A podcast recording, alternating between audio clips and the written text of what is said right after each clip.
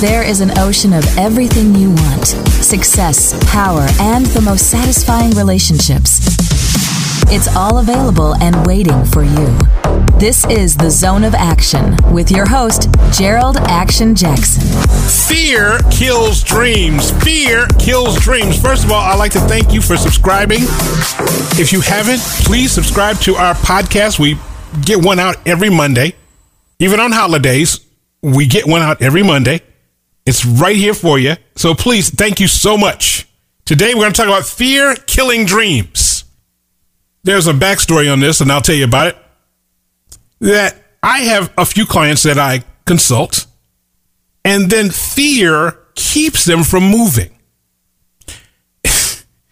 and it is so hard to try to get them past this fear, especially when the fear is imaginary. And I'll tell you about that a little bit later on. Now, if you're afraid to do something because you don't want to fail, you're already dead. You're already done.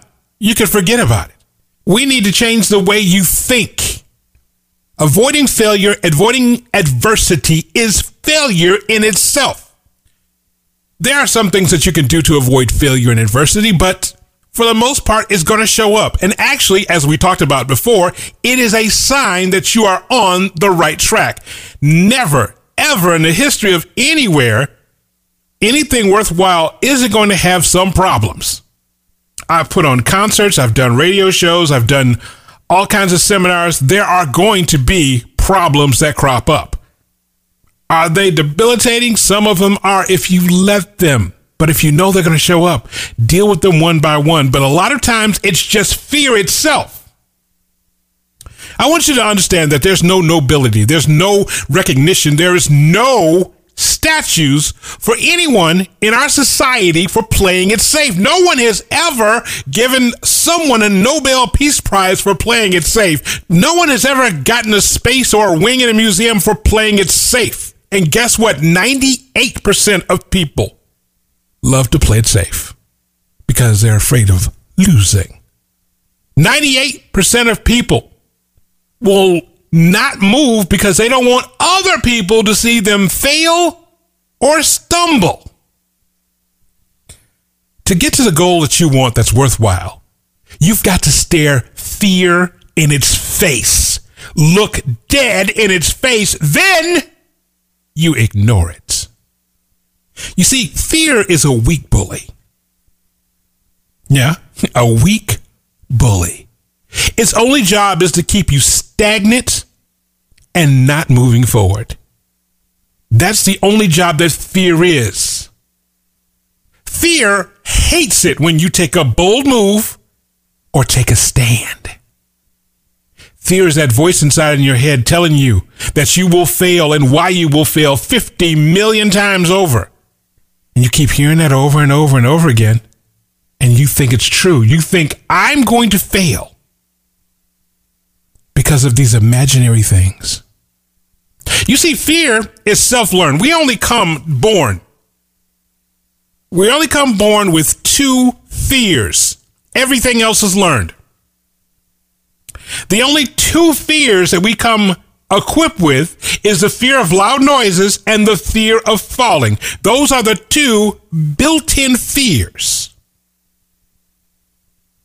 Today, as I record this, I am seeing memes of people taking their children to get pictures done for Christmas, and they have the Grinch suddenly surprise these children and these children get up and run because they're scared. This is not a good thing to do to children to scare them. It's not funny. Then they become unrealistic with their fear of strangers and their fear of people in costumes. It's because we thought it was strange. No, we thought it was funny for us to laugh at a big surprise, at something abnormal they weren't prepared for. Our job as parents is to prepare our children, not have them as fodder. And all these other different things, we laugh at children when they're scared of them.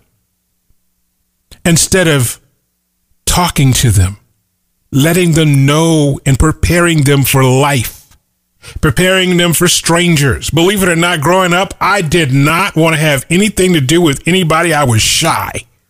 If you didn't say anything to me, I was okay. I got out of that. Fear will tell you that you're not good enough. the rewards of being fearless are enormous. Your world will expand beyond belief once you become fearless. Now, I'm not talking about being foolish. If you are a 72 year old man and you get on the football field with professional football players, you weigh 72 pounds and they're 340 pounds, being fearless is not going to help you. When they tackle you, it's going to be a problem. There's a difference between being fearless and foolish, but we'll talk about that much later. You already know this, but the fear is I want to get out of you. But you know what? I salute any man who's 72 years old, weighing 72 pounds, who wants to put on some pads and get out there. I salute that man. And I'll help him up. But we shouldn't teach fear. There's too much of it around. If I told you facing your fears for five years could yield you the best life that you could have never imagined without that, could you do it? Facing your fears. There are people who are fear, the biggest fear, they would rather die and go through death than speaking in front of people.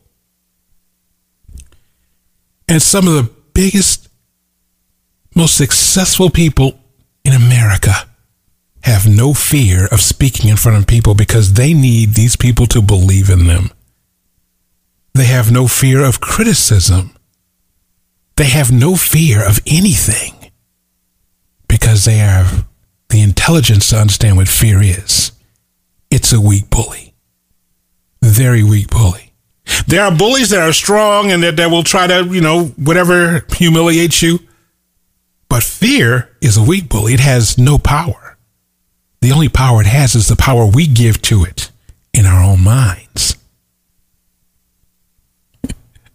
Facing your fears for five years straight, your life could be instantly changed. Everything is possible, and I'm telling you right now, everything is possible. One of the strangest fears I've seen and I've studied is the weight loss fear. Follow me on this. You're, you're going to love this. There are certain surgeries that they give people for weight loss. It's either the lap band, the sleeve, the gastric bypass. There's a few surgeries out there. But before you get these surgeries, there's a few things they tell you. It's almost like a psychological thing they want to tell you for. They want to prepare you for this because this happens. So if I tell you that if you lose over a hundred pounds of weight, the current relationship you have is an 85% chance that relationship will be gone in two years. If I told you that the person that you're with right now will not be by your side in two years, but you get to lose a hundred pounds and get to have the body you want, would you still do it? There are people right now who say, you know what? I would rather not lose the weight than to lose this person next to me. Because of that fear, because of the 85%. Well, let's look at this realistically. That means 15% of real relationships and real love survives. And it takes work. But there are so many people who, when they find that out, they don't want the surgery because they want this relationship. And to be honest with you, that relationship was doomed anyway. Think about it. Because when you lose the weight, you change your habits. You're no longer the person you were when you started. You've changed. Now, I'm not a PhD in psychology at all. Business administration, yeah. But I'm telling you right now, weight loss is the strangest fear I've ever seen.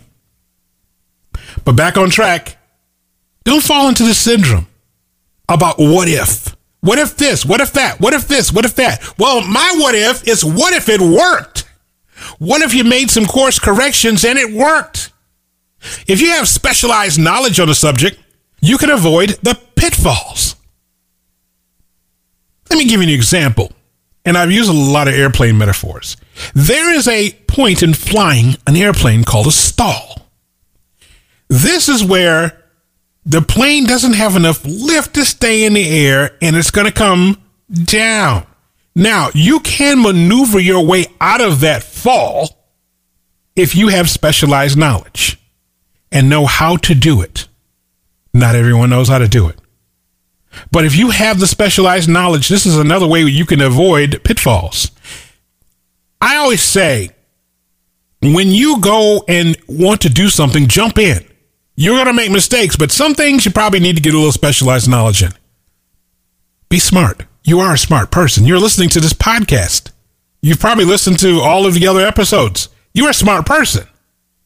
There are other podcasts you probably subscribe to that's in the same category. You're a smart person. You are probably a person that reads at least three or four books a year. Right? I'm getting pretty much getting to know that, right? Consulting with people who are experts on the subject will help you. If you're afraid of looking bad in front of other people, forget that. Who cares what they think if you stumble and fall? Are you afraid they're going to say, Oh, look at there. See, I told you it wasn't going to work. Again, if you listen to any of my other podcasts, I'll tell you, don't listen to those people who will never take a risk and try to tell you what not to do. They have never taken a risk. They've never done anything, and they're trying to be an expert on the subject. How crazy is that? You give me a guy who's a mechanic, and I'm going to listen to that guy who tells me what's wrong with my car. But a guy who just drives a car like I do, I'm not listening to him say, oh, it's just flooded out. That's where I'm wrong. I'm not listening to that guy.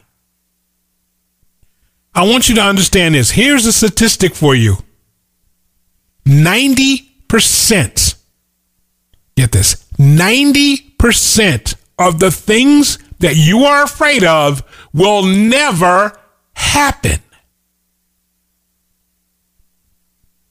90% of the things that you're afraid of will never happen. Sometimes we attract bad things to us because of our thoughts and actions. A very wise person told me when we were riding in my car, Why do you have a radar detector? I said, Because I don't want to get tickets. And they said, Well, how many tickets have you gotten with the radar detector in here? I think about three or four. And they said, Indulge me. Take out the radar detector. Get rid of the radar detector in your car. And you won't get any more tickets. To, to this day, the only ticket I got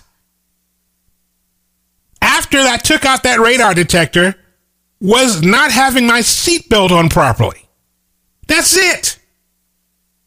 I haven't got another speeding ticket since 1992 because I took out the radar detector. It's gone.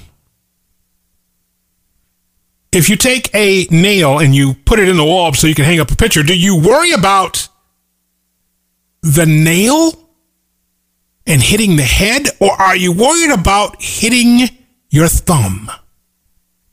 Whatever you focus on will grow.